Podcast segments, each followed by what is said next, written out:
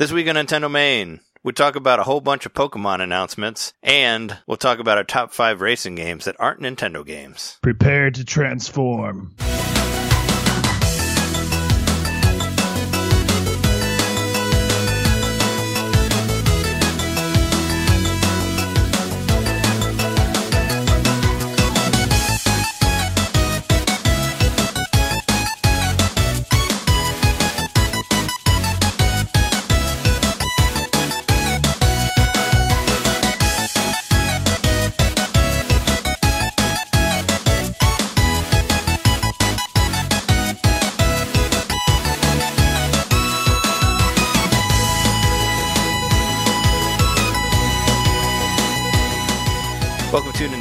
Episode 123. It's the only time we'll have that episode. It's almost the opposite of a countdown. It is a countdown. Well, 123 instead of 321. We could get to 321 if we try hard enough. We'll get there too. But yeah, 123, 123 episodes. Crazy. We've done a lot of these. And uh, we're your hosts. I'm Trey, the Indy 500 broke me Johnson. And I'm Jeremy Danica Patrick Mikowski. Danica Patrick got in a wreck. Mikowski That's true. Was- she wrecked. was my fault. Welcome to our show about Nintendo and Nintendo related things, Nintendo Main Podcast. We're uh, missing a host this week. John is off fighting giant eels in uh, the world of Super Mario 64. He. So, uh, so he has to fight those crazy those eels with those really fucked up eyes that you've seen that have the stars trailing them. He's off stuck in some underground ship somewhere doing that. He's like possibly dealing with parallel dimensions as well, I guess. Possibly. What wormholes or eel holes or something? Time holes. Time holes. Yeah. So it's just us two, but we got it. But there's a lot to cover this week. There's a lot of news that's been happening. We bought a lot of games. You know, there's a lot of stuff coming out. So we're gonna do that. But let's start off how we normally do, I guess, and talk about the shit that we bought.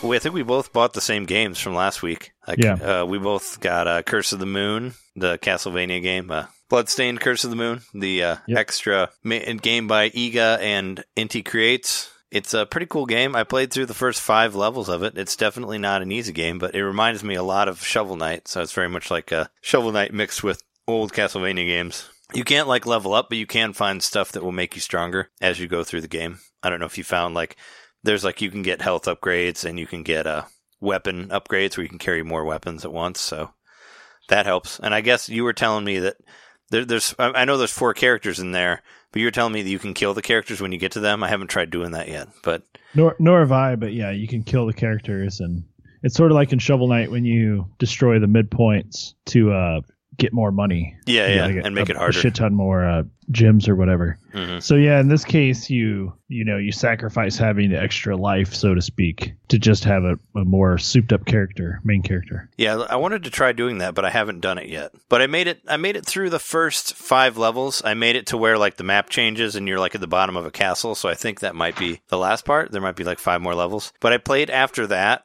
Like I, I mean, the other night I was I was like drinking a little bit and I like tried playing it and I got my ass like destroyed like on that first level. So I haven't really gone back to it ever since. But I was having a lot of fun with it before. It's definitely difficult and you got to play you got to play some of those bosses over and over again. What I think is really cool though is there's like branching pathways in it, and if you have all of your characters alive, they all can do different things. Like the I don't know I don't know the names of the characters. Like I I don't think they I don't feel like they tell you in the game, but I'm sure like in Wikipedia somewhere or something it tells you like who's who. But the uh, the female character that's basically the Belmont, the one that has the whip, she can do a slide move that that'll get you into like smaller areas. You know, we can slide under stuff. And there's been like a lot of secrets with that. Plus the old man guy that he has like a he has like a fire shield that can help you to get to other stuff. So there's stuff like that, that you use. Plus, once you get the Alucard look-alike, he can turn into a bat and fly to places that you can't get to, which really helps when you get later in the game. When there's stuff, you know, where you have to like climb up to a certain thing, you just turn into him and just fly straight up, and it's way quicker than trying to do it the normal way. Like I, I found him as being really, really helpful, especially in that third level when you get to like the ship. He really helps there because then you don't have to worry about jumping. You just turn into fucking bat and fly through it. Yeah, so yeah, I've made it to. I fought a dragon, like a two-headed dragon, and then uh, Oh yeah, the yeah. ground the ground fell away, and then I got trapped. And I'm actually just paused on that spot, but I failed my first time fighting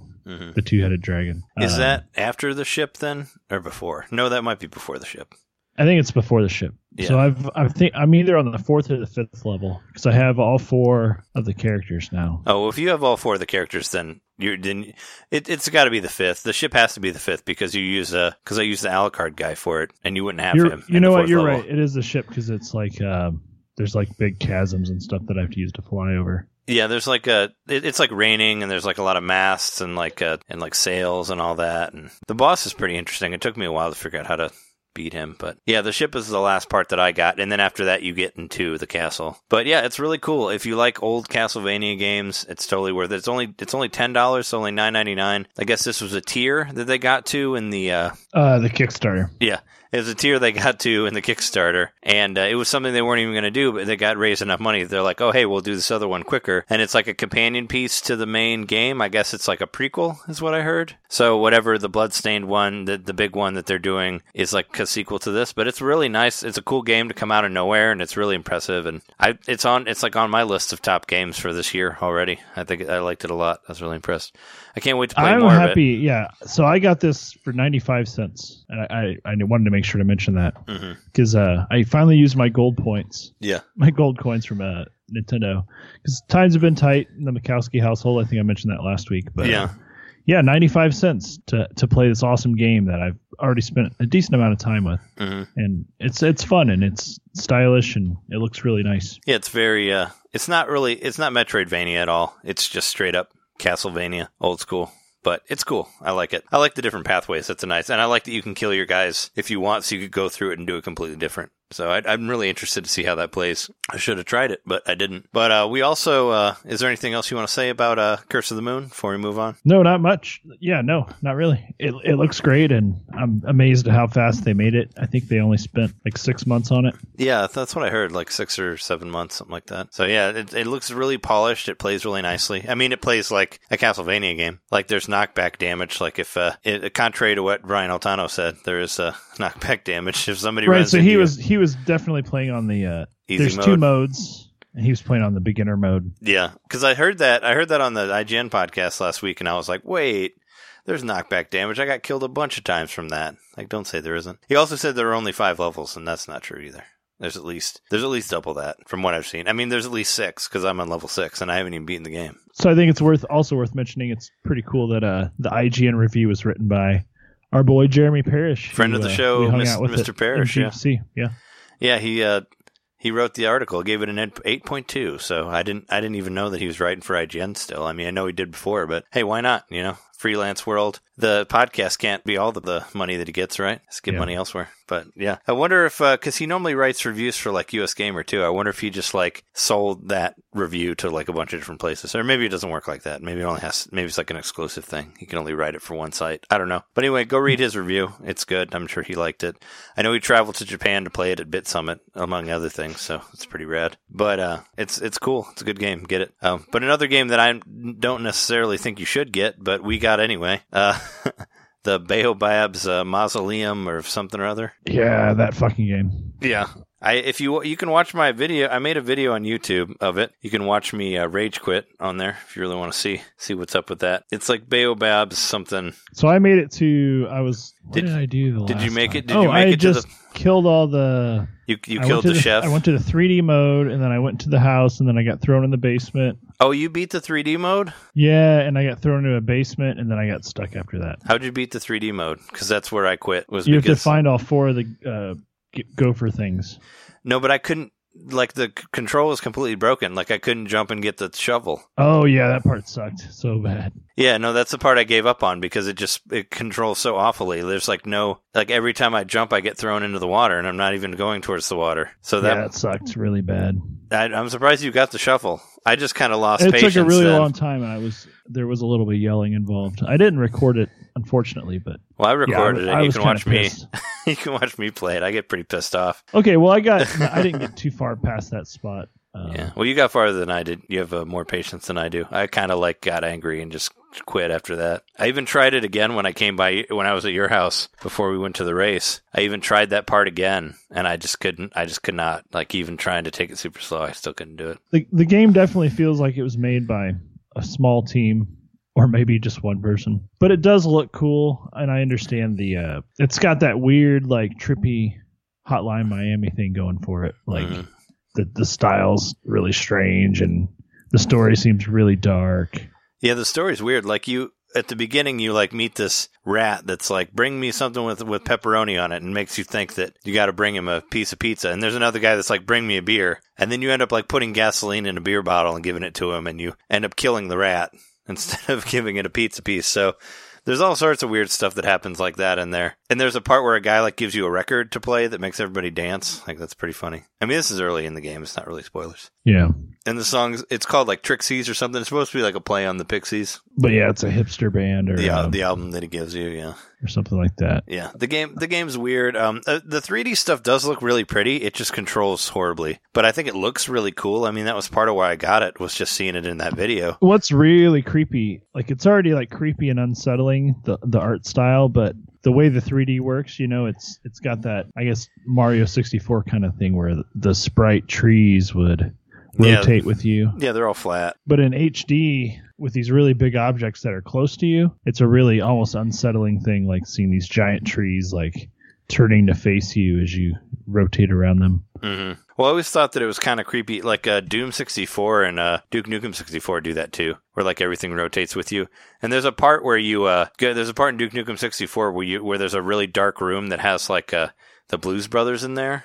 I think I mentioned this before, and they're like a flat, you know, like a flat sprite, and it's really dark. But everywhere you turn, they look at you, and I always thought that part was pretty freaky because they follow you around. But it's also like super dark, and it's kind of like it's like supposed to be an Easter egg, but it looks weird because it's like why would you find this? And it just looks kind of like they're I don't know. It's a strange part So is it like a, a photo of a poster or no, they're standing there. They're like actual supposed to be people, but they're sprites. oh So they like move when you move around them. You know, it's I always thought that part was creepy. I'd have to find it again and see what it's like. I haven't played that game in a while, but I do still have it.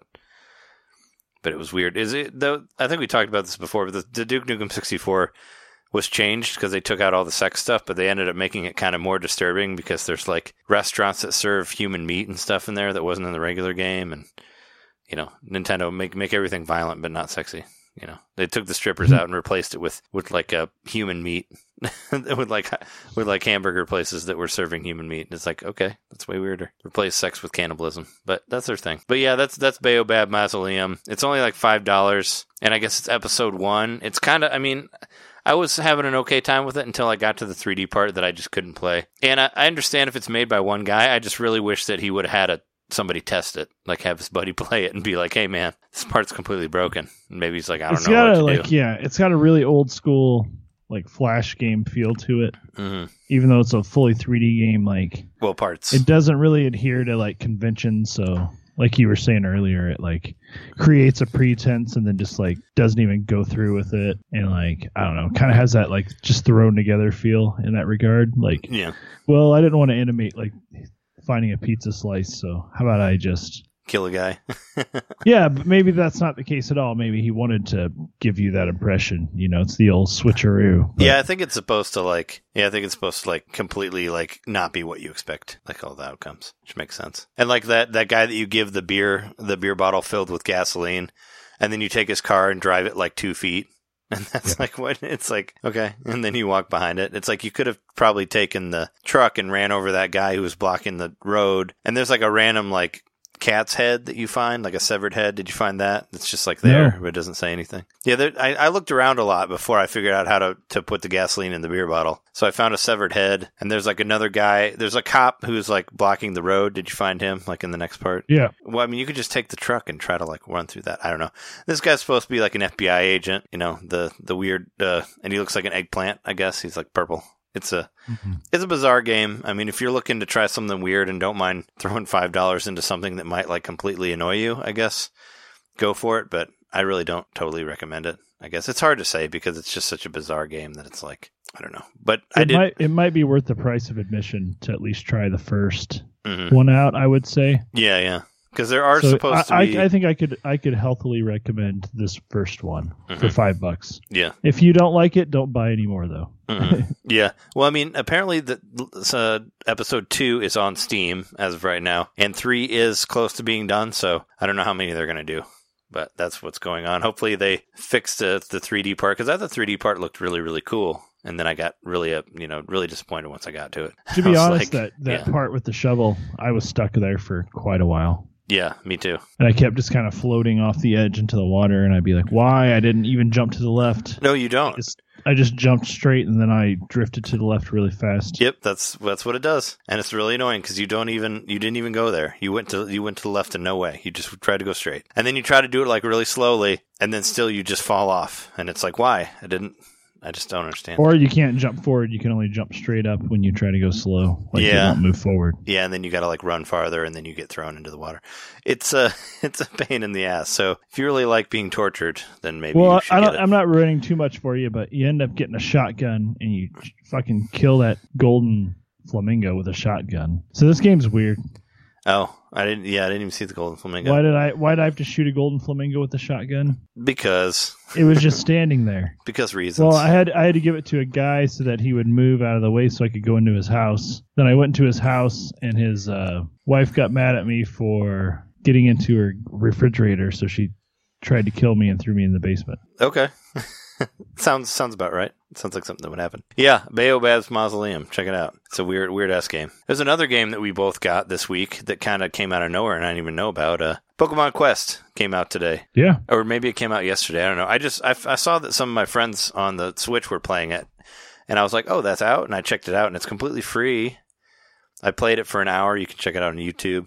But uh, it's pretty fun for what it was. I actually enjoyed it, but um, I haven't seen any sign of microtransactions or anything in there. it feels like a mobile game. That's Like, what it- it's definitely a mobile game. That's just what I was going to say. that it totally feels like a mobile game. But uh, and and I actually was under the impression that it was going to be on that that it- that it's going to be for the Switch and mobile. But I looked on my I looked on my uh, I, iPhone and I couldn't find it anywhere. So Same may, here. I looked for it on Android. yeah, maybe it's like a delayed release. Or maybe it's not coming out. I thought I had read somewhere that it was both, but maybe not. But yeah, it's uh, totally available. You're like in this, and and the the Pokemon are super boxy. They look they look really like pixelated, sort of. It's like kind of crafting, but not really.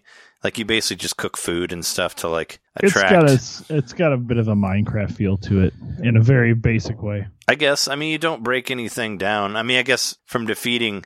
I mean, uh, I don't know. I didn't really feel much Minecraft Minecraft from it aside from like the graphics. Visually, Yeah, because you don't really, you're not like collecting like pieces of dirt or whatever to build a new house and or like building swords or whatever. But you do but you fight. do have to do cooking recipes. yeah, well, you fight other Pokemon and you and you get like apples and mushrooms or whatever, and you make like some sort of stew or whatever that will attract will attract more Pokemon to your site, and that's how you get more Pokemon to use on reg- on later stuff. I've gotten like an Onix and like a Vulpix and like a Zubat and some other cool stuff like that.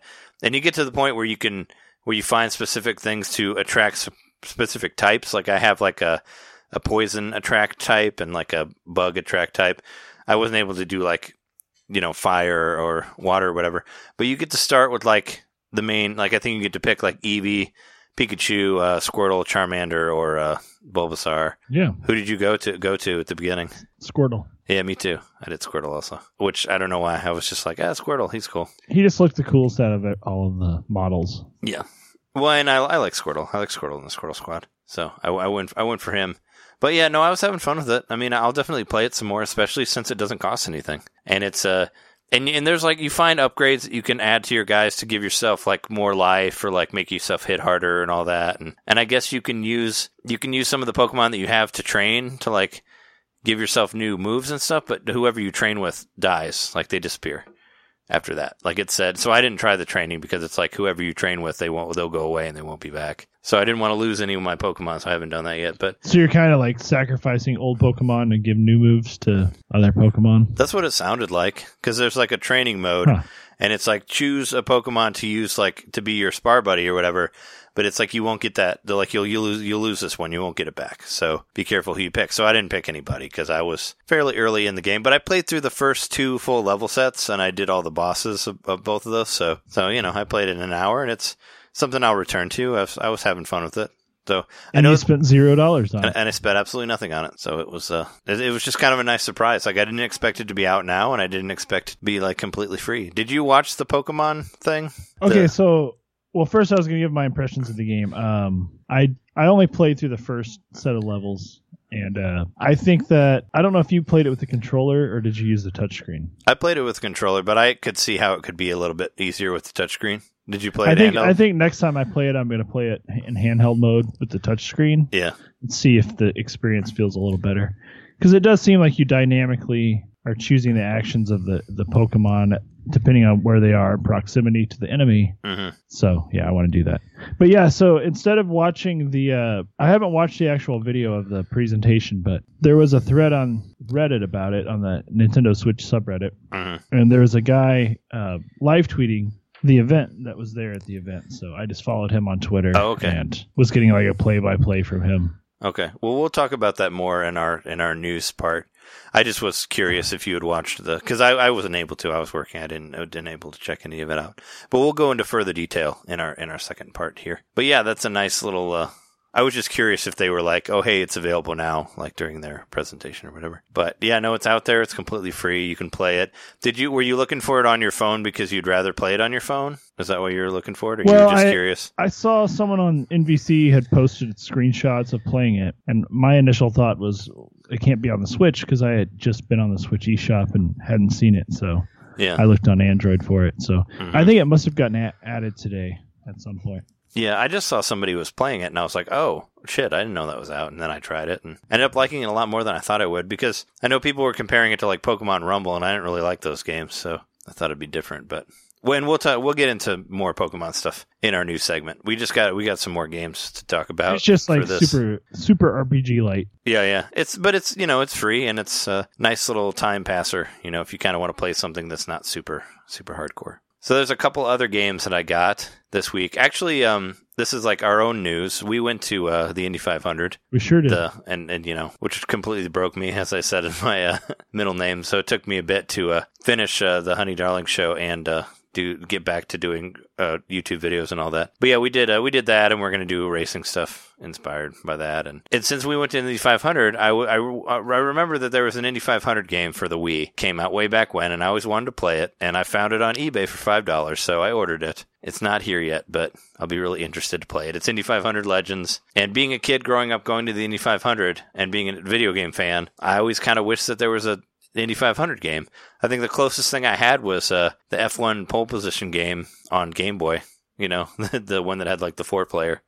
oh wow, that's old. Yeah, that was like the only game I had that was like an F1 racer thing, you know, so that was the closest that I got. And I always wanted to play, uh, you know, Indy 500 stuff, and now I can. So next week, I'll let you know what what what uh, happens with that with that game. Surely But, there's got to be more Indy 500 games out there. I mean, there there's a PC one, I think. I remember seeing an advertisement for it in the in the program, but But they haven't done anything on the PS4 or the PS3 or anything. mm, I don't know.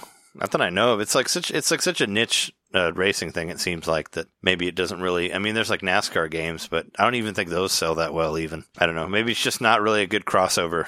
Like maybe not a whole lot of Indy people are into games. Who knows? There sure don't know. were a lot of people at the race. Well, that's sure. Yeah, there were like five hundred thousand, something like that, is what one guy was saying. But uh, you bought a racing game too this I week. did, which we'll, t- I guess we're going to talk about a little bit in the latter half of the show. But uh, Yeah. yeah, I bought Sonic All Star and All Stars Racing Transformed, which I kind of briefly spoke with you about purchasing, and then I looked on the eShop, and it, it, you can you can get it through the eShop for thirty bucks on the Wii U Mm. right now. So if you want to play it right now and you have a Wii U, go go get it. It's thirty. Yeah. Yeah, I opted to go and see if it was at Disc Replay, and luckily they had one copy of it, so I bought it for uh, sixteen ninety nine. Yeah, that's a good price.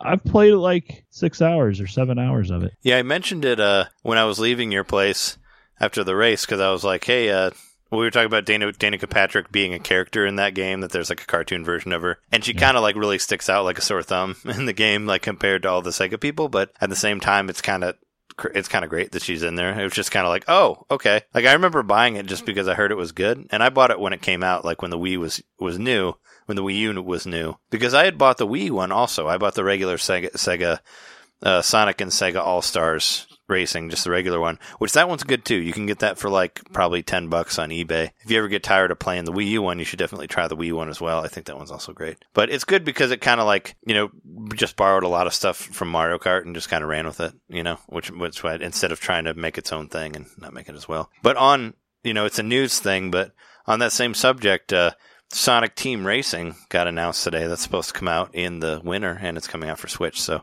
they are doing some sort of sequel to it. I wish that it was a Sonic and Sega All Star Racers 3 or whatever, you know, but it's it says Sonic Team Racing, so it may not be all the rest of the Sega guys, but I wish that it was. But we do, you know, but the the design of the cars that I saw from the teaser trailer do look a lot like the cars from Transformed. So you know, we, we're hoping. I'm hoping for it to be similar to that. But it's it's fun though, right?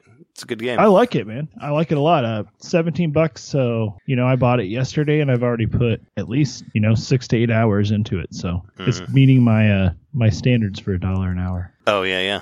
Well, I mean, it's it's fun. Like we played we played online. There'll be a video up by the time this uh, this uh, the podcast episode mode is still up. works, even though the game is six years old. Yeah, you can watch us play online just with both of us and computer players, but still we're able to use online, which is crazy. Yeah, that Sega's keeping it up. I know. Well, I mean, the Nintendo online's still working, but whoever's doing this, the Sonic Sega All Stars, they kept that going. So Well, don't- like I wanted to take a screenshot when I unlocked Danica, and I couldn't because the Miiverse is gone. Yeah, That was the first time that I really felt like the weight of Miiverse being gone since they took it away. well, because you can take screenshots so easy with the Switch, and you were probably like, "Where's the screenshot button?" Oh, it's not there. Hmm. Yeah. Oh, Wii U. That would be a good game to re-release. I guess you could re-release that as long as you don't do the Nintendo route and re-release it at sixty dollars. I mean, I would buy it again for like twenty or maybe even thirty. You know, if it had like some updated online or new characters or something. I would probably if there was a funky mode on there or the equivalent of funky in Sega World. But yeah, that's that's, Swanky. that's a fun game. But uh, speaking of fun games, well, maybe not fun, but hard games. Uh, Ikaruga came out yesterday, or it came out on the 29th. A GameCube game that IGN was frothing about. it, it was on it was on the front cover of it. But uh, yeah, Ikaruga treasure game, a vertical shooter where you basically can switch from white to black on, on a ship, and you can eat either black pellets or white pellets and shoot them back at the guys, depending on how many you have. And that's basically what it is. And the game gets incredibly intense and really, really hard. Uh, I just played it today for the first time and I died fairly quickly in the second chapter, and then I went into the options to turn on to turn up the lives, and I realized that there's a that there's a free play mode on there, so I just kind of ran through the whole game, and so that was cool. I mean, I went through the whole thing in like a half hour, but it's hard. It's really, really hard. Like, uh, I wouldn't have been able to get through it if I didn't have infinite lives because there's a lot of parts where it's just like, how do you do that? You know, you have to be really precise, like going in between the bullets and all that stuff. And it's when it, thankfully it didn't have a, a free play mode on it when I bought it because I think I bought it for full price or close to full price for GameCube when it came out. And I just would play it over and over again and see like how much farther I could get. And I never made it that far. Like I never made it all the way through the game. It's way too hard, but at least I got my my fifty dollars worth or whatever because I kept playing it over and over and over again and trying to get farther and farther, you know, until I realized that it was just too hard and gave up on it. But yeah, it's cool. It's only fifteen dollars. You know, it's a lot cheaper than trying to get the GameCube game. That's for sure. I think that game's still going for like sixty, which we've talked about before. I But yeah. remember I, fr- I had a friend. Uh, this is way back in the day. Like the game had been out for a, a hot second, but it, it was probably like 2010 or 2011. No, it was before that. It was probably like 2009. I had a friend who had downloaded it for downloaded the demo on Xbox because you could get a free demo of it on the 360. Oh, Ikaruga. Yeah, it was really well. It was originally a Dreamcast game. We talked about this before. But it was yeah, Dreamcast anyway, so he, GameCube. he, had, he made a bet. He was like hundred dollar bet with his friend that well, first off, I think he made the friend buy the actual game for him, but that he would beat it by the end of the summer. And did he? No,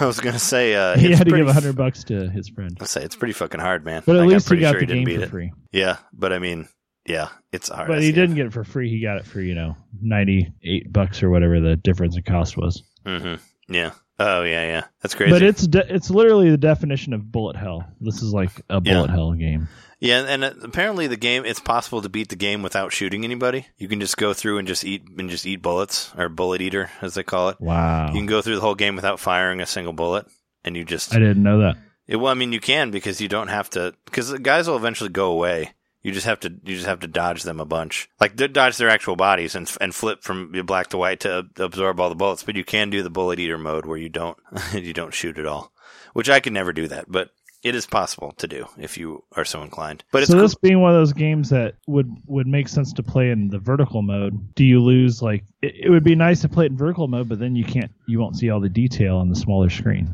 of all the little tiny bullets. Yeah. Well, and also I noticed uh, when I was playing it on the TV, the font is fucking ridiculously small. Like it was like Xenoblade Chronicles X small. Oh no. So I was like, what? Like when I turned on the game, I was like, oh, super tiny menus, cool. But it doesn't really matter because it's not about the font, it's about the game. And like playing the game, I could see all the bullets and all that. But I think if you, I don't know. I mean, I haven't tried playing it handheld. Maybe I'll try using the try one on it and make do it vertical and all that. But I really wish that the guy who we were talking about, the guy who wrote that review on Curse of Curse of the Moon, Jeremy Parrish, would get that uh vertical g- grip thing out by now. Apparently, he's working on that with some other people. I, I added him on Twitter and he never responded to it, but maybe it's not done yet. But yeah, it would be really cool to be able to play it like with it actually the Joy Cons on the side. But yeah, I got that game. I played through it. Uh, I also got a game that's more expensive, but just as cool. I think. I well, if not cooler.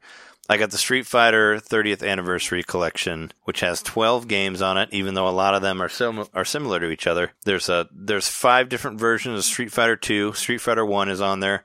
Street Fighter Alpha 1, 2, and 3 are on there, and uh, Street Fighter 3 three versions of Street Fighter 3 are on there. So Yeah. it's totally worth it. I mean, and there's online play, of course, for like Street Fighter Alpha 3, Street Fighter 3 Third Strike, and I think Super Street Fighter 2 Turbo. And there might be another one of, version of Street Fighter 2 that you can do online. But yeah, there's a bunch of different online modes. I haven't even tried online yet. I've just been playing the regular thing and enjoying it, but it has some really cool stuff to it. Uh, there's different like uh, backgrounds that you can have on there. Uh, you can change up the game, like you can put like uh, scan line filters and all that fun stuff on there.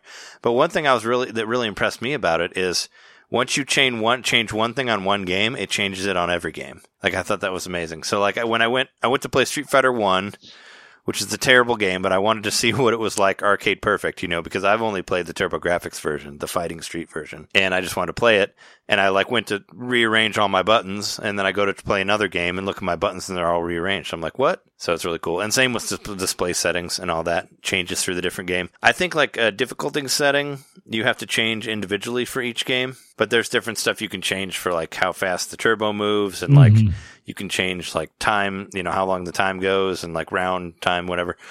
But yeah, there's a lot of stuff to change on. there. There's a lot of games to play. If you really like Street Fighter, it's totally worth it. And it's really cool to have like arcade perfect ports of these games, like on the go, you know, handheld. Like I played the, I had Street Fighter Alpha 3 for my Game Boy Advance and I played the shit out of that game. But it wasn't, I mean, it was a little bit less because it was a Game Boy Advance game. It didn't look as good as the arcade did, but this one looks phenomenal. It looks really good. Uh, it plays really well. I still hate, I hate the, uh, control pad on the pro controller, so that's kind of killing me. But I did buy that 8BitDo thing. I'll have to like resync it back because I've been using it on my uh, Super Nintendo Classic. But but yeah, I do have that, so I'll have to get it back going. I'm gonna try to get. I want to get a uh, adapter. I'm gonna get like a USB adapter so I can use my arcade stick, my Tatsunoko arcade stick on there. But yeah, it's a really cool game. It's 40 bucks, but you get 12 games out of it. I think it's worth it. I'm a huge Street Fighter fan. I immediately deleted Ultra Street Fighter 2 after I got it because well that's like an 8 gig game and I need more space and I was like I'm never going to play this game because I have five different versions of Street Fighter 2 now. I don't have the stupid HD one that I never played on that one, but who needs that? You know, I didn't never like this HD mode on there really.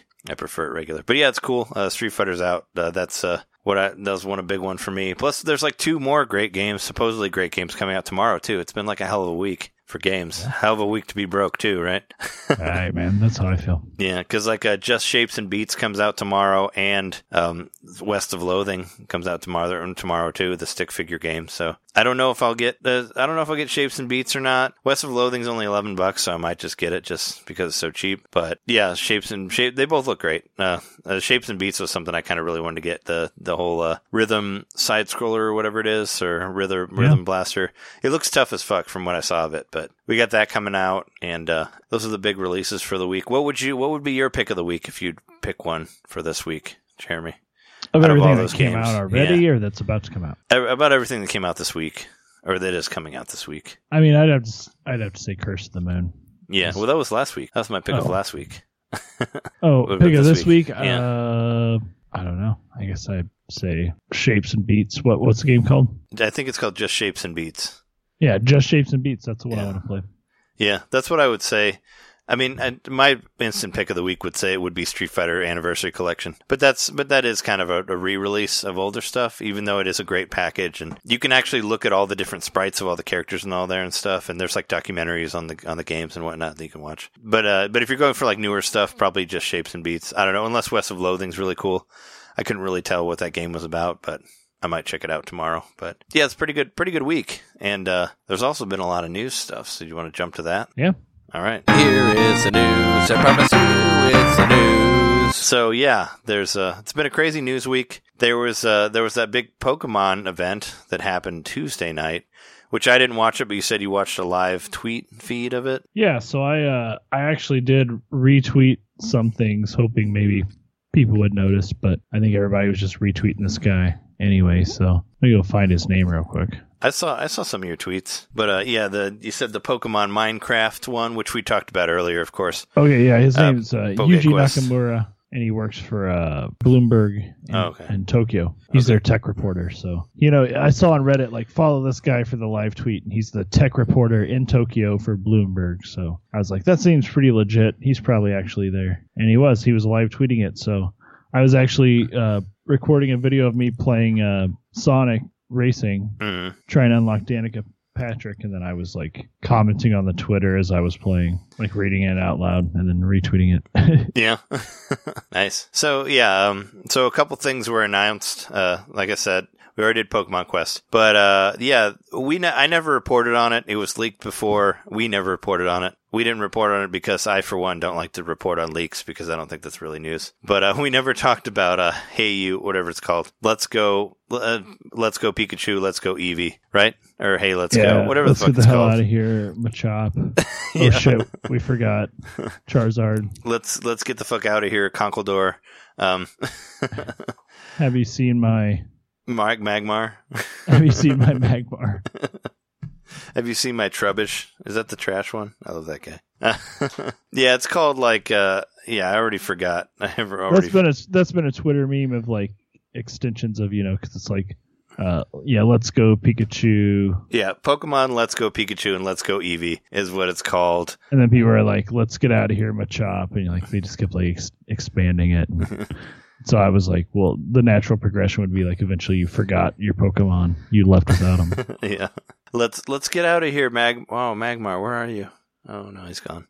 He burned through the ground. We weren't paying attention. He just was standing one place for too long and he just like he's in the middle of the earth now. But yeah, uh, Pokemon Let's go Pikachu, let's go Eevee. That's a real thing. Apparently it's uh it, it looks it looks like all the other Pokemon games, but it's not it's not as I'm still kind of like not fully sure exactly what it is. I mean, I guess there's some RPG turn-based battles in there, but you can't find Pokemon in the wild like you normally would. You have to like throw a fake throw a Pokeball, but you don't have to do that with the motion control, but you can. Uh, you only use one Joy-Con to control it, but you can use two co- Joy-Cons to have a friend play too, which where you can both battle at the same time or something. I don't know. I'm intrigued by it just because it's Pokemon on Switch and it looks cool and it looks kind of like a you know like a regular Pokemon game. But apparently the actual sequel to Pokemon is coming out next year. That's like Gen eight or nine or whatever generation we're on now. That's the big one that's coming out next year. But this one's coming out November 16th this year. And it's Um, so yeah, it's so gimmicky. and it's so weird. And there's even a Pokeball controller that you can get. That's like a that's a ball with a little um. It's like a Joy-Con, I guess. It's first uh Yeah, it's a Joy-Con. yeah one of the first like periphery uh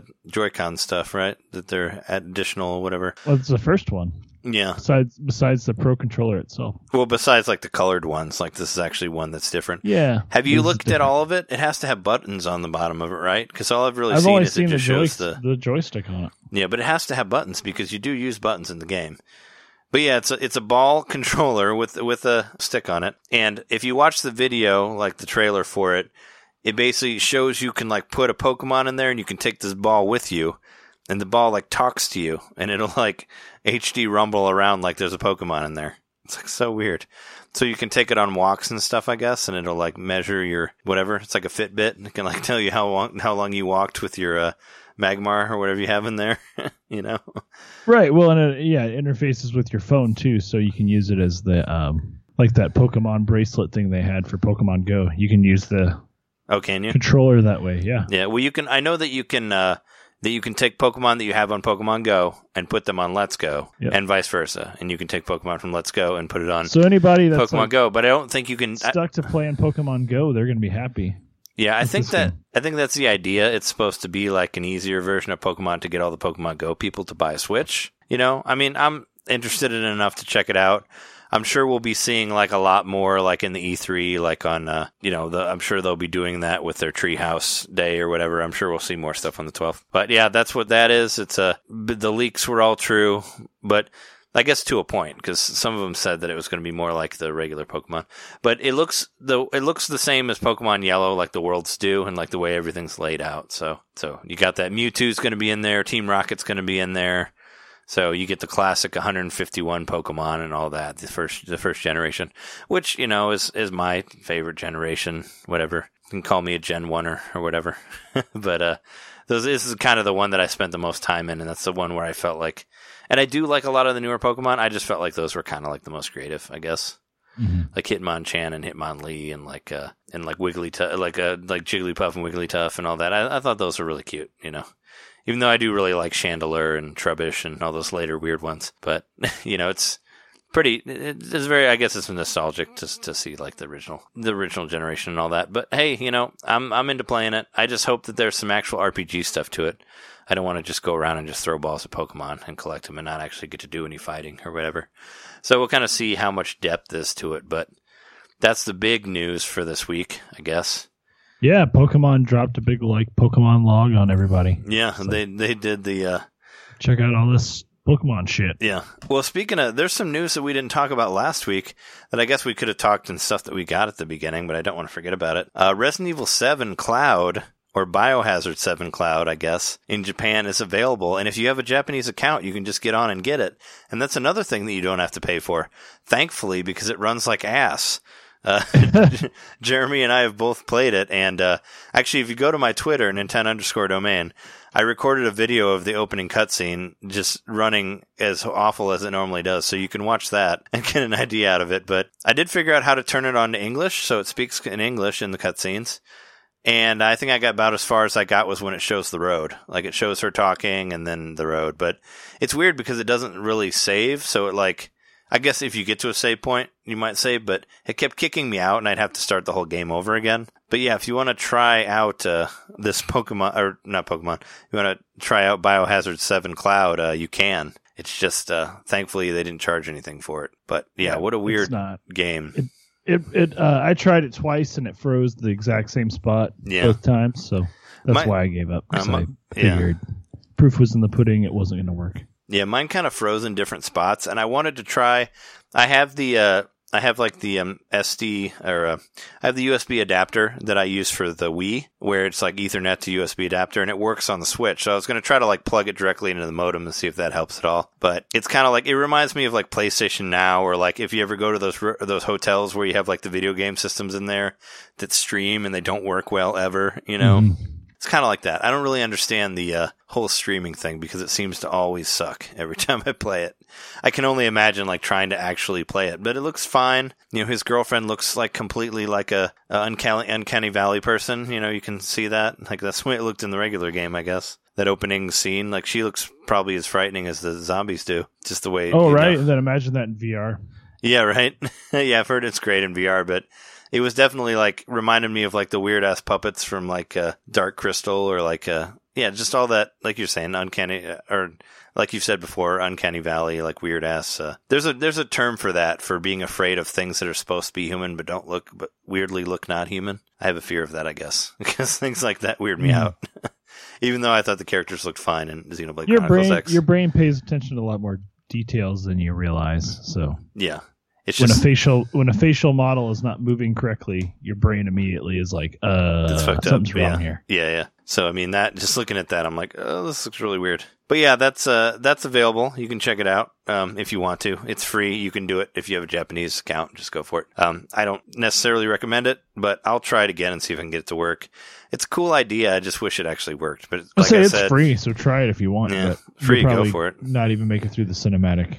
Yeah, and I didn't either. I mean, I'd like to get to a part where I actually moved around to see what that would do, but nope, didn't do it. But uh, speaking of cool games that you can move around in, sort of, uh, they're they're doing a the remake of Killer Seven. Killer Seven is getting a remake on Steam as of right now. There's no announcement for uh, consoles, but it'd really be dumb if it's not coming to the Switch. That's a game that I would really, really love to see in the Switch because I love that game. It's an awesome game. Should definitely check it out. Uh, we talked about Team Sonic already. Team Sonic Racing got got announced. It's coming out in the winter. Mega Man 11 has an has a release date, comes out October 2nd. So you get that to look forward to. Lego, there's a new Lego game, Lego DC Super Villains, coming out uh, October 16th. I don't know if I'm going to get into that or not, but that's coming out. The uh, tennis demo did come out, sort of the ten- the Mario Tennis Aces, except you can't play it yet. Do you know what's up with that? Are we going to be able to play that this weekend? I thought you said yeah, I earlier thought, that I you thought, thought, it was, maybe it uh, was. June 1st is when you could start playing the tournaments. Okay. Well, if if it is, we'll have to play some stuff on Friday and post it. But I'd really like to play that game. You know, it looks uh, looks cool, and I'd like to play the demo. I was really excited when the demo came up on Thursday because I'm like, oh, cool, I'll play this when I play like Baobab and all that other stuff, and it didn't work. So it was it was a bummer. But yeah, we got that around the corner, hopefully, so we can get into that soon. And I don't think we Um, mentioned. Did we mention the uh, Sushi Striker demo? Oh no, yeah, Sushi Striker demo's out now too. We didn't mention it last week, but we did play it. Uh, that's another video on YouTube that you can check out. But yeah, we, we played through the opening part. What is there, like six or seven levels on there? I think. Would you say Yeah. that we played through before it stopped you? It's got uh, high production values, like some uh, very well animated uh, anime stuff. Um, it kind of the way the story works, it kind of reminds me a lot of Puyo Tetris where it's like, you know, there's a map and you go to one thing and somebody's like, blah, blah, blah, blah, blah, there's a problem. And then you do a puzzle and then you go to the next thing and it's blah, blah, blah. And there's another thing you do a puzzle. It reminds me of the structure of the story mode of Puyo Tetris. I don't know if it's, it seems like asking for 50, I guess is kind of a lot for a game like that, but it, it does, I mean, you can tell they put a lot of time into it. I'm not really convinced whether the onto whether the puzzle mechanic like works or not. I feel like stuff like that you kind of have to it has to get into the harder levels to where you can really like feel the goodness of it. I don't know. I feel like that's kind of had kind of how I feel with puzzle games. That's why I had a hard time getting into um the the whatever the breakdancing game, the Break Kids or whatever it's called, Floor Yeah. Kids. I had a hard time getting into that because that game was never hard. Like you could never lose, so I never really found like I couldn't really figure out how to play it, so I didn't couldn't really get into it. You know what yeah, I mean? I Like kind of quit playing that too. that I feel like that's how any good rhythm game or any good like puzzle game works is when you get into the challenging stuff and you understand the way it works and you're actually able to do it. That's where the fun comes from for me, you know. But yeah, so I mean that's what I'm hoping for. It's kind of weird, you know. You like uh, go. It, it reminds me a lot of conveyor belt sushi, which we've done Yeah. a lot, which Jess and I have done a lot of times. Where you like you know buy the different sushi and different colored plates, and they cut the count the plates at the end, and you get you pay an amount of money depending on what colors. Because this one you can only select the same colors at the same time, and then you stack plates, and then you shoot the plate at the other guy, and that's how you win, I guess. And there's like you get extra sushi, whatever they call them. There, there's like um, there, there's like some extra sushi stuff going on in there. Where uh, what what do you what do you call them? Sushi sprites? Yeah, you get sushi sprites Yeah. that give you like new new abilities whenever you get them. So like there's one guy that help that like turns all of your plates into uh, the same color plate and then you can grab a bunch and attack in that way. And there's another guy that like slows them down, something like that. I don't know. I thought it was an okay demo, but I'm not fully convinced on the game. How about you? I'm not fully convinced at that price. I do think it's fun though, and I think I would be. I would have liked to have kept playing. Like it, it ended on a the note of like I want to keep playing. Oh shit, I can't keep playing, and I was disappointed. Yeah. That's a good sign with the demo. Oh sure, yeah, no, I definitely would have played more if it was if it was possible, but it wasn't. But uh, is there any is there any news that I forgot? I'm sure there'll be something that I'll remember when I'm editing, but I think that's that's all I have notes for as of right now. Yeah, um, just like the demos, we we talked about the demos. Yeah, hmm it it is confirmed. I did look it up. That is uh starting 9 p.m. Eastern on Friday. So what time would that be for us? What is oh 9 p.m. 9 p.m. Eastern? That's eight. That's eight o'clock. on Cool. Friday. Yeah, starting Friday night until I think sometime Sunday we can play Okay. Mario Tennis. Yeah. So we'll play. We'll probably play it like two, like we normally do, like one or two in the morning. So th- yeah, that'll be fun. I, I can't wait to play tennis. I, I'm excited about ten, tennis aces. I think it looks like a cool game. It says you get to play uh you know online tournaments against people and you can unlock extra characters and stuff, hmm or you can play uh you can still play one on one against the computer if you want to play that way. Oh, okay. So you can do some like practice and whatnot. Yeah.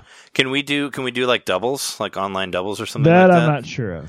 where you can meet up with your friend and like play cooperatively? Right, and I'm not sure about all those details, but yeah, I've got it pre-downloaded on my Switch just so Mhm. it's ready to go. Yeah.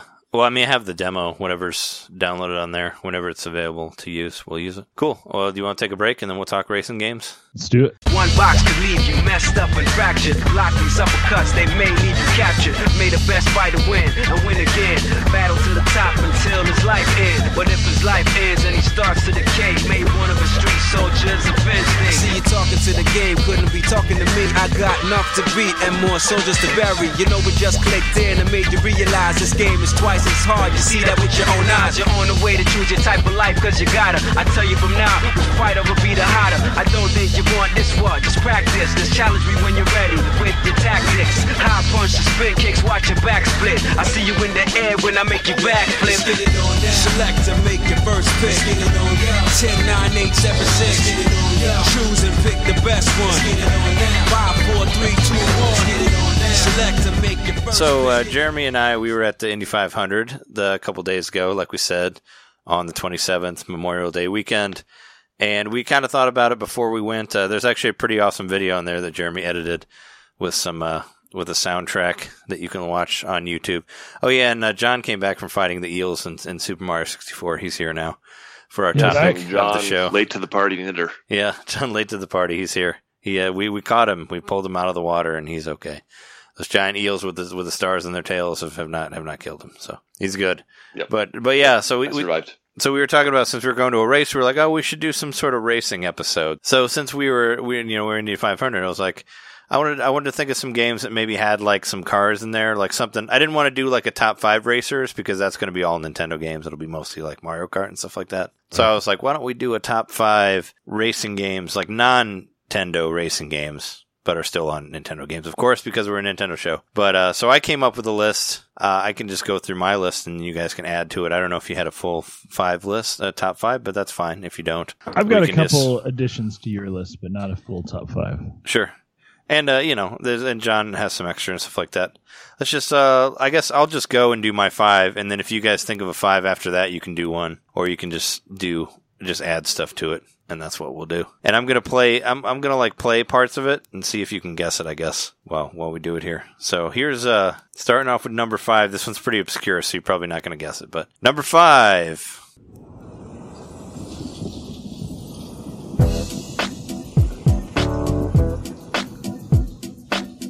Hey yo, Jim, man, won't you won't you kick some of that? You know, you, you know how you do it, man. It's a trip. People don't even believe we're together right now. But, but, but tell your story. You know the one I like. Say it for me. Riders on the storm. It's kind of a. I mean, it's hard to pick out because it's not really a song that's like made specifically for the game, I guess. But I think uh, Jim Morrison recorded that specifically for a GameCube game, didn't he? yeah, no, this is uh this this song is from Need for Speed Underground 2, which was a game that actually was the only Need for Speed that I actually really liked playing. It was on. It was in GameCube time. It was on GameCube, PlayStation 3, PlayStation 2, Xbox, and it was actually an open world game where you could like uh, Yeah. where you could like drive from one race to another, and I thought that was really fun. I actually bought a really cheap version of it later, and I do have it now.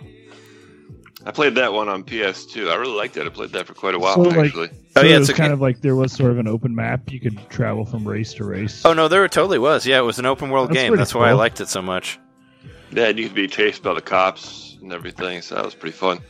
Yeah, Can you be a cop too? I don't know. I didn't get all the way through it, but I really enjoyed playing it. So that's that was my number five. I My have brother was really into those games. Like, Yeah. And he always tried to get me to play them, but I never played those Need for Speed games. well, that I think that one's probably the best one, or at least that's the one that I like the most because of the open world aspect. And I was really excited about it because I bought that one and played it for a while, and I was like, oh, there's a Need for Speed game for Wii U. So I went and bought Need for Speed U for like nothing, and there's no uh, map on that one. There's no open world or whatever, and I was like, uh, this sucks. so My favorite part about that game was was the chases. I thought the chases were really cool. It was exciting. Yeah, yeah, and you get uh, it- it's like events. You know, it's like you go do one thing, and then you'll get a call on the phone that's like, "Hey, go to this other thing," or it'll be like, "Oh, the cops are chasing you. Got to get away from them and get to this next thing." So it did it, it did a really good way of like making I don't know making like a regular car racer interesting to me because I'm not really into like GT whatever or like Forza or whatever. I don't really care about cars that much, you know, about like regular cars that don't shoot that don't shoot shells or whatever, you know. So So it's a little bit like Grand Theft Auto without the being on foot. yeah, yeah, just all, much. all your missions, you just stay in the car. Yeah. And you just go to your missions. Yeah, it was a Yeah, I lot of definitely felt the imprint of Grand Theft Auto on that game. Yeah. Oh, definitely. I mean, it was probably it was it was definitely post Grand Theft Auto 3. Like they had already done the 3D Grand Theft Auto by that time. But I mean, but yeah, it was it was cool. It was a, it was like the only, like I said, it was the only type of game that I liked, and you can buy new cars, whatever. But yeah, that's my number five. Uh, Need for Speed Underground 2. Anyway, on to number four. This one you'll definitely get. Number four.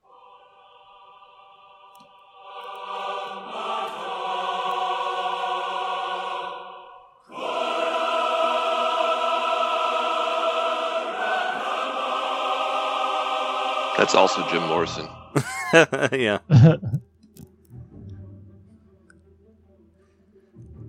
I know you. I know you know the song. Don't pretend you don't. Um, that's uh, episode one racer on uh, Nintendo 64, which was a great game to come out of a terrible movie, but you know, it happens. Uh, but I, I did really enjoy that game and I had a lot of time, good time with it. And it, it did have multiplayer. It had a split screen, so you could two play could play could play two players Objection, at once. Your Honor. The pod racing scene was kind of cool. Yeah. Clerks cartoon show, which it was. It was pretty cool, man. No, I, I I remember reading IGN originally when they said that the new Star Wars game for the new movie was going to be based on a sporting event from the movie, and I was like, "What?" I was like, "There's no sports in Star Wars," and I felt, There's that basketball jam scene.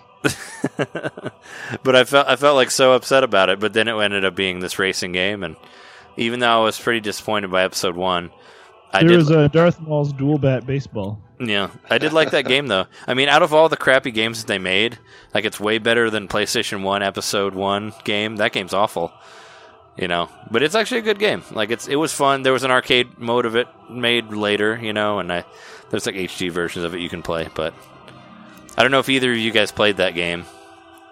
But I think I it's, remember playing it I on the did play 64. Yeah, No. I thought that was fun too. yeah, I thought it still holds up well. You could be Sebulba and other people in there, and you can go to other racers eh, races other than just the Tatooine one. So. I need to get a And the of HD version is out now on Steam, I think, right? Like Yeah. this week. Yeah, no, there is. There is an HD version of it that you can get. But yeah, you can probably buy the. What's up? John said it just came out for Steam this week.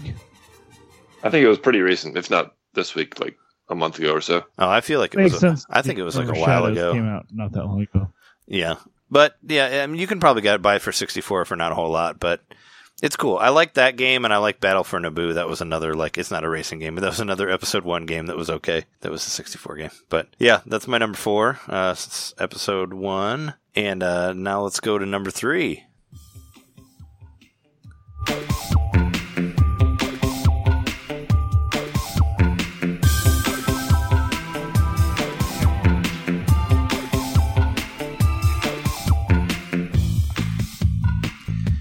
Can you guess this one?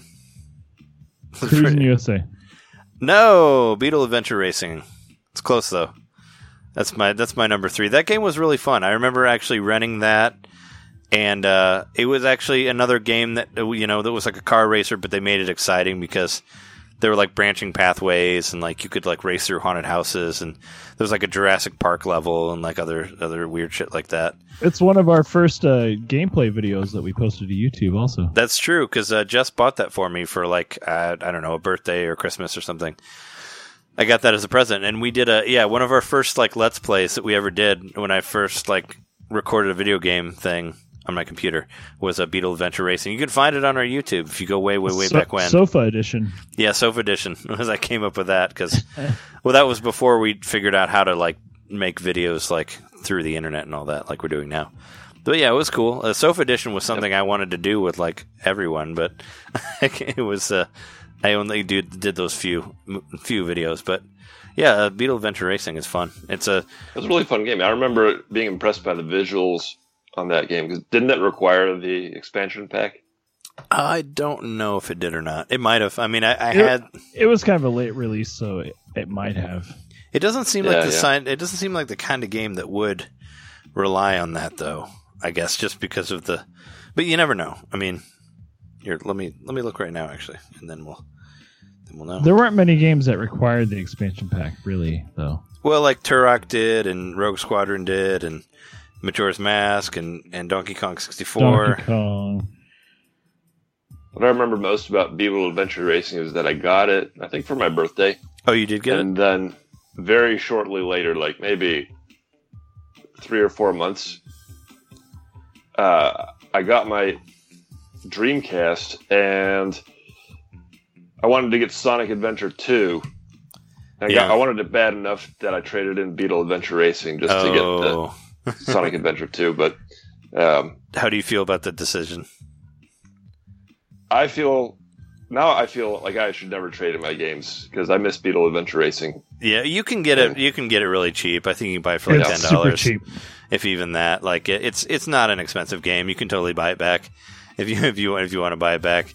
But uh, yeah, you should never. I, I'm of the belief that you should never trade in games. Like I trade, I sold a lot of my Super Nintendo games, and that like made me sad. But you know, hard Yeah. times, or what do you say? Desperate times come for desperate measures. That's or what whatever. times.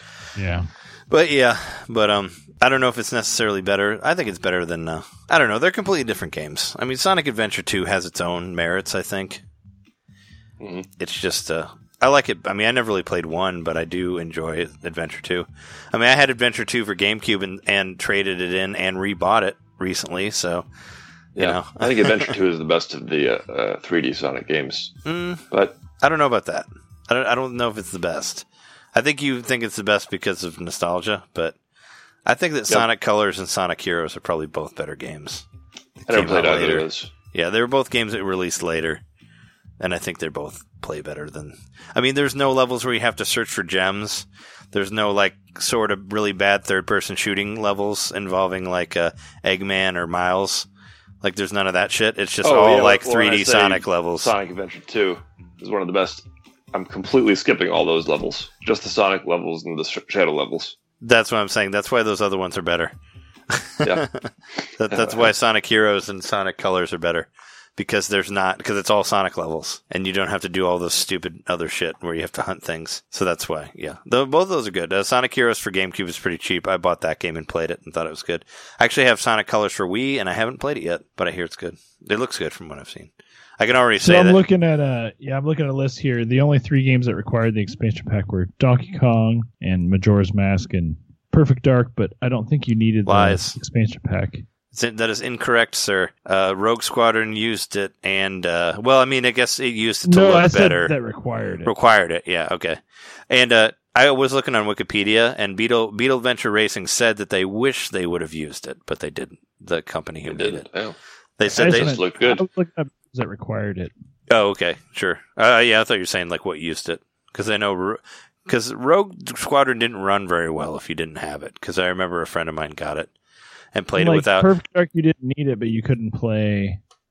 I don't think you. It was either you couldn't play a single player or you couldn't play multiplayer without it. I can't remember. I think you could was. play no, because I remember that people at the dorms that we were at, they would play it like they would totally play it like four player with like a bunch of bots, and it run ran awful, and they still did it anyway. I think I think it was the single player that that used it, but yeah.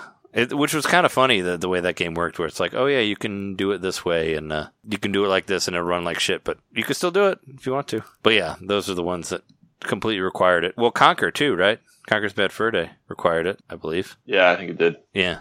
I think you had to have it for Conquer. Is that on? That's not on that list, but it doesn't matter. Anyway, next number number t- number two, probably the best song and the best worst song on here. You should know this one.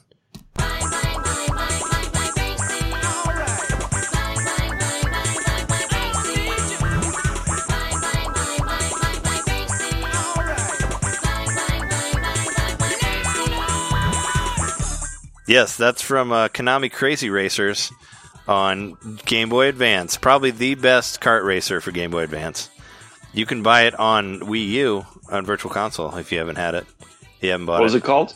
Konami Crazy Racers. Konami Crazy Racers. Yeah, it has. Uh, there's levels in there from Mystical Ninja. There's levels in there from Castlevania. There's uh, other Konami levels in there. I think there's some Metal Gear stuff in there as well. But yeah, no, that Sounds pretty good for a Game Boy Advance game. That song. Yeah, no, that was, that's the theme song.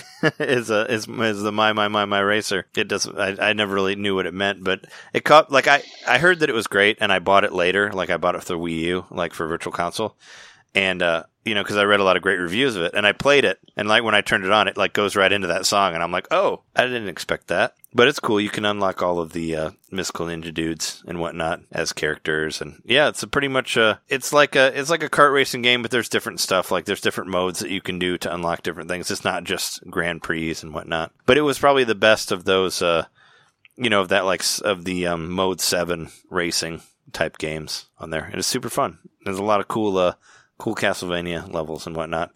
I say check it out. I don't know what the actual Game Boy Advance game is going for, but you can get it for eight bucks on Wii U if you happen to have a Wii U. I know I remember playing it at Jeremy's house whenever way back when, like when uh, when I was over there at one point, like after I got it, I think I showed it to you. But yeah, look, it looks real cool. That's my number two of racing games that aren't Nintendo made, and we got it's pretty cool. It's on the Wii U uh, Virtual Console. yeah, so Might be it's worth checking out. Yeah, it's easy to get, and it's only eight bucks, and it's totally worth it. It's a lot of fun to play. I kind of wish I would have, and I feel like it was an early release on the Game Boy. Maybe, maybe I read that somewhere because I know that I know that we had it in our in an episode before, but I don't remember why. It might have been it might have been because it was in like release window or something of the of the Game Boy Advance because we did do a Game Boy Advance uh, launch episode. We did. Yeah, it came out June eleventh, two thousand one. When did the Game Boy Advance launch? Wasn't that around two thousand? 2001. Yeah. Yeah. it was earlier in the year though, just Oh. a couple months. Okay, because it maybe it was in because because it came out in March in Japan, so maybe it was a, maybe it was a launch or, or like launch window in Japan. I just remember it being pretty early in the system. But yeah, it's it's available on the Wii U. It came out in 2015 for for Wii U, including levels from Castlevania, Metal Gear, and Gradius. You can even you can even race as the ship from Gradius, which I thought was hilarious. So there, there's fun stuff like that in there. But yeah, it's it's a cool game. It's a cool game to check out. Anyway, this is my number one, which we talked about earlier, but you know, still a good one.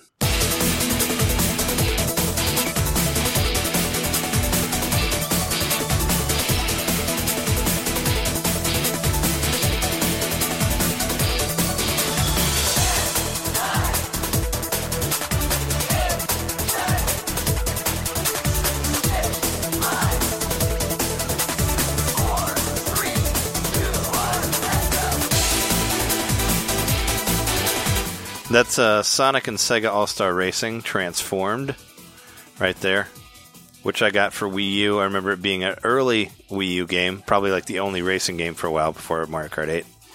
But it's a cool game. It involves, uh, you know, a Sonic, Alex Kidd's in there, like the Space Channel 5 people are in there. There's a Jet Grind radio characters. Uh, you can even be Ryo or Rio from uh, the. Um, Shenmue. Shenmue. Yeah, he's in there. He drives a forklift, He which is drives a pretty hilarious. Yeah, he does. And uh, Vyse from Skies of Arcadia is in there also. So it's like lot, lots of cool characters. I think you can even be the VMU. At least uh, we thought maybe we saw somebody being the VMU when we were playing online. Yeah, you The can be NiGHTS. Yeah, Yeah, and you can be NiGHTS also. Different NiGHTS characters, and you can can be also uh, be uh, cra- the was it a uh, crazy taxi drivers? You can be them too. They're in there. and then you could be Danica Patrick. and Danica Patrick and Wreck It Ralph. Weird characters uh, to be in the game, but Trey and I actually saw Danica Patrick's last race. we did. That's she another crashed thing, out. A connection. Yeah. And no, I did not throw a I did not throw a banana peel at her. I would never it was you. I would never throw a banana peel at anybody who appeared on a racing game with Sonic. What turn? On she was like Nintendo on turn two or three. I can't remember, but it wasn't by us.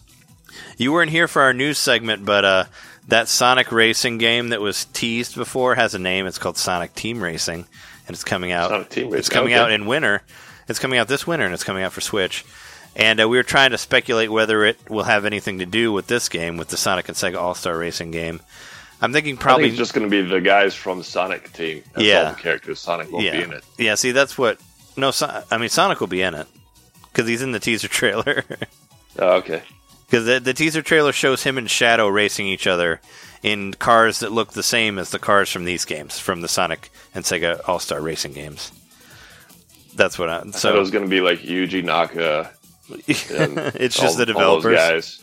That would be the little asterisk at the bottom. Sonic not included. that would be funny, but no. Uh, Sonic and Shadow are already confirmed to be in there. It's kind of. I don't really understand why they won't just go. They should just make another Sonic and Sega All Stars racing game. Because I like having the whole team on there, you know? I mean, Sega has enough characters that you can totally do that. There's characters from uh, Golden Axe in there as well, you know? and all the levels are really cool. There's like a there's like a full on NiGHTS level where you can like where most of it's flying. Like there's a Transformed kind of did the thing that Mario Kart 8 did before Mario Kart 8 did, where it's like, you know, you're you're in a boat and then you're in the sky and then and then you're, you know, and then you're regular karting. So there's like all these different stuff that changes depending on where you're at. But it's a lot of fun. Like Jeremy and I were playing it online, and the online mode still works. We played it earlier today. So, uh, and There's Jer- a lot of like giant like set pieces on each of the tracks that are like happening around the action, which is really cool because the track changes. Like each lap will be different, Mhm. which is which uh, Mario Kart 8 does occasionally, but some laps. well, but actually no, yeah, not really. Actually, it does it like there's some courses that are just one giant race Mhm. and they aren't laps, but uh, no, this will actually change the path of the course and how your vehicle operates based That's cool. on like how the how the track works. So Mhm. it's pretty cool. I really like it.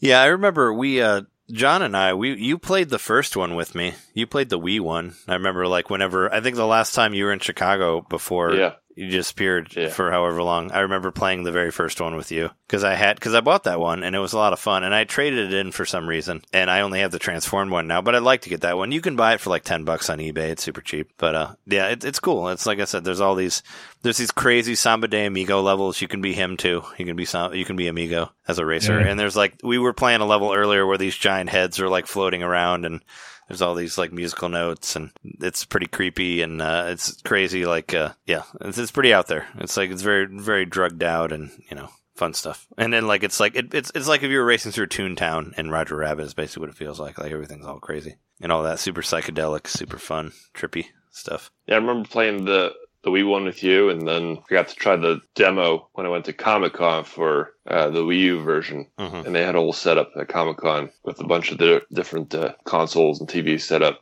Mhm. so you could like sit in the race car and and drive. Oh, okay. and, uh, oh okay cool yeah, and I also got to that was the event where I, I met Craig Harris from IGN. Oh yeah you're like hey craig Yeah. what do you think about this this was was this was before he worked for sega or no was he working for sega That was then? when that was when he worked for Sega. Okay, Yeah, because I Yeah. think he still Oh, does. I think he still works for Sega now. But yeah, that's uh, I so don't he see was. his name on the back of this disc. You see him on the Transformed or no? No, I don't.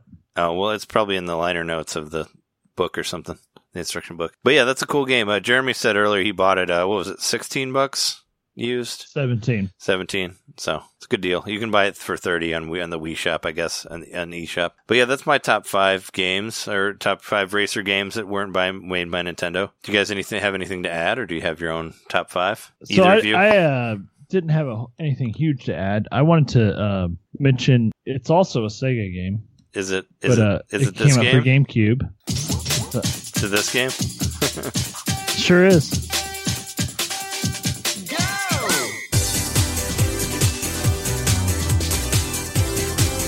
So yeah, these characters are actually also in um, Sonic All Star Racing. Uh, uh, MeeMee and um, I I, not not Gon Gon and Baby. They're not.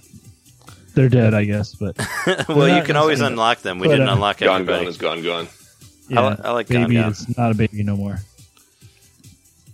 We're talking about uh. Well, this is this song in particular is from Super Monkey Ball Two. Were, were Yeah. I'm talking about racing in Super Monkey Ball 2. It Yes. was like, uh, once again, it was like, uh, in the case of the Wii, or the case of the GameCube, it came out before the uh, Double Dash did. So it was the first racing game like that that we Mm. had. So uh, we just had to play that, and it had power ups. You could shoot stuff at each other. You could drop. Um, I can't remember if it was like oil stains. You know, there was something instead of banana peels that you dropped. yeah, there was something you could But- throw behind you.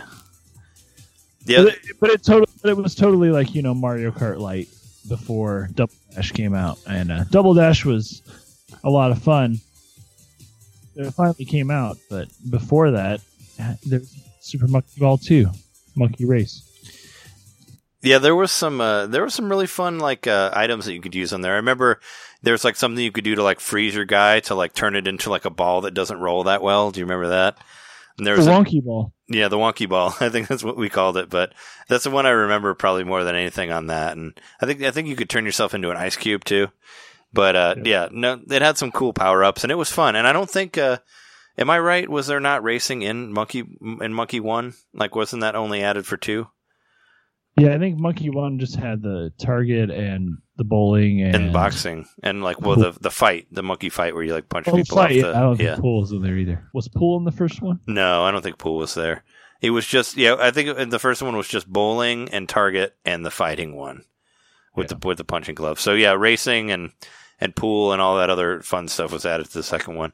That second game was really fun. Like I like Monkey Ball 2 a lot. I wish that It's- they put a lot into it. Like, yeah why so much content? I don't know, but thanks. we could do a we should do a whole episode. We could do a whole episode about Monkey Ball in the future. I would totally do that because I, I played a lot of them. Like I played Monkey Ball Touch and Go. I played Monkey Ball Banana Blitz. I even bought the Monkey Ball Adventure game for GameCube, which I think I mm-hmm. returned pretty quickly because it wasn't Yeah, very, it wasn't yeah. very good. Monkey Ball Junior. I heard that was pretty bad. Yeah, but the uh, Monkey Ball Game Boy Advance game that you're talking about, that one's really good. I was really impressed by like how 3D the the bowling was on that.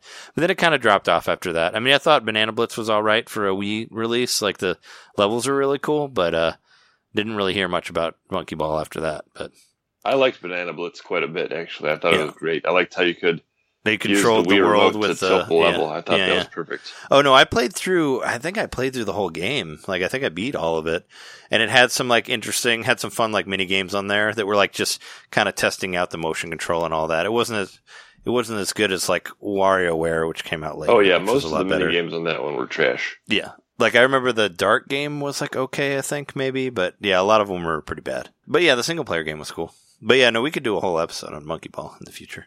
I'd be down for that. But uh, yeah, do you guys have anything else to add for for the for the racers? Uh, my favorite non Nintendo racing game on a Nintendo system, San Francisco Rush. Yeah, I totally forgot about that one. Love that game. Yeah, I know you, you've talked about it before. Is there racing in that, or is it, or is it just tricks, or there's both, right? Yeah, it's all racing. That's what the main gist of it is. Okay. But of course, you the whole appeal is was the unrealistic moon-like gravity, Mm-hmm. where if you hit a single bump, all of a sudden you're flying twenty feet in the air. Oh, And okay. if you're speeding, you know, at full speed and you go up a ramp, I mean, you could sail like a hundred feet in, in the air. I'd never seen that in a game before, especially because, you know, that was one of the earlier N64 releases. So I was still just getting used to 3D graphics and everything. hmm And then just to be like sailing in the air for like, it, it just felt like you were up in the air for like a full 20 seconds or so. That oh, was sure. amazing Yeah, I'm sure it was a big Um, deal at the time. it was really cool. And you could like crash through the windows and find all kinds of cool shortcuts, do flips, and yeah, I, I, I just love that game. Mm. And I, it's probably one of my top most played N64 games. Okay. Do you still And the one have? spe- Do you still own it? Do you still have that game? I still have it. Yeah, yeah, I still have it. Okay. And you know, San Francisco Rush came 2049 came out later and improved it. It's it's the better game objectively, but subjectively, I just have the memories of uh, San Francisco Rush, the original. One of my favorite memories was uh, there's one level where you're driving along uh, like a mountainside, and I could notice like something weird about there was like a little divot in the mountain. I was like, "Oh, what is that?" And I drove toward it and realized that I found an entrance into basically a playground. Hmm. And it's one of my favorite Easter eggs, probably in any video game. Yeah. Like the whole inside of this mountain is just this hidden playground with like loop de loops and Oh. huge ramps. And Oh, cool. Yeah, and you can just do tricks. You can just totally do tricks and ignore the race. Nice. Yeah, you can get a you can get San Francisco Rush for like eight bucks on sixty four. It's a great game. I might just uh, buy it and try it again because when I originally rented it, I wasn't really into it, but I think I didn't understand it or I just wasn't good at it, and I got frustrated with it and never really returned to Yeah. it. But I'd be willing to give it another try, especially for like eight bucks. You can, uh, oh no, that's a different one. I was like, you can get both of them, but it's California Speed. I never played that game, but yeah, no, I'd, I'd be willing to try that one out again. Do you remember? Uh, do you remember Top Gear Rally? Did you guys ever play that game? that was a game I played briefly on 64. It was like an early, it was an early car racing game. I remember the Top Gear series. Didn't that start on Super Nintendo? It probably did. I mean, I just remember the 64 one. You could like design your car. It wasn't like the best looking game, but it was the only racing game at the t- out at the time. So we would play it. You know, we rented it and played it. It just that was one that played for a little bit. You know, there was Ridge Racer, of course, but that one, but that was not Mhm. that great. Which ended up being a Nintendo DS release. Another one I really liked is it's not even a racing game, but it's cars. I mean, it's Destruction Derby. You can't really call it a racing game, but I don't know. Just- how we get to mention that on this podcast. Destruction Uh, Derby. oh well, I'll, Destruction Derby. I'll let it, I'll let it slide with if it has cars in there. It's fine. I'll allow it. All right.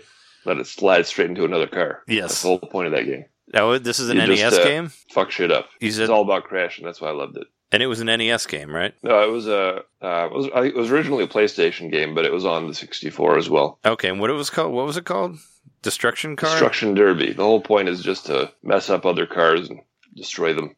So you could like lose your doors and your hood and all that stuff. Oh, okay. Is it like uh, what's what's that other one? Is it like Carmageddon? Do you remember that game? that was on 64 No, Carmageddon also. was different.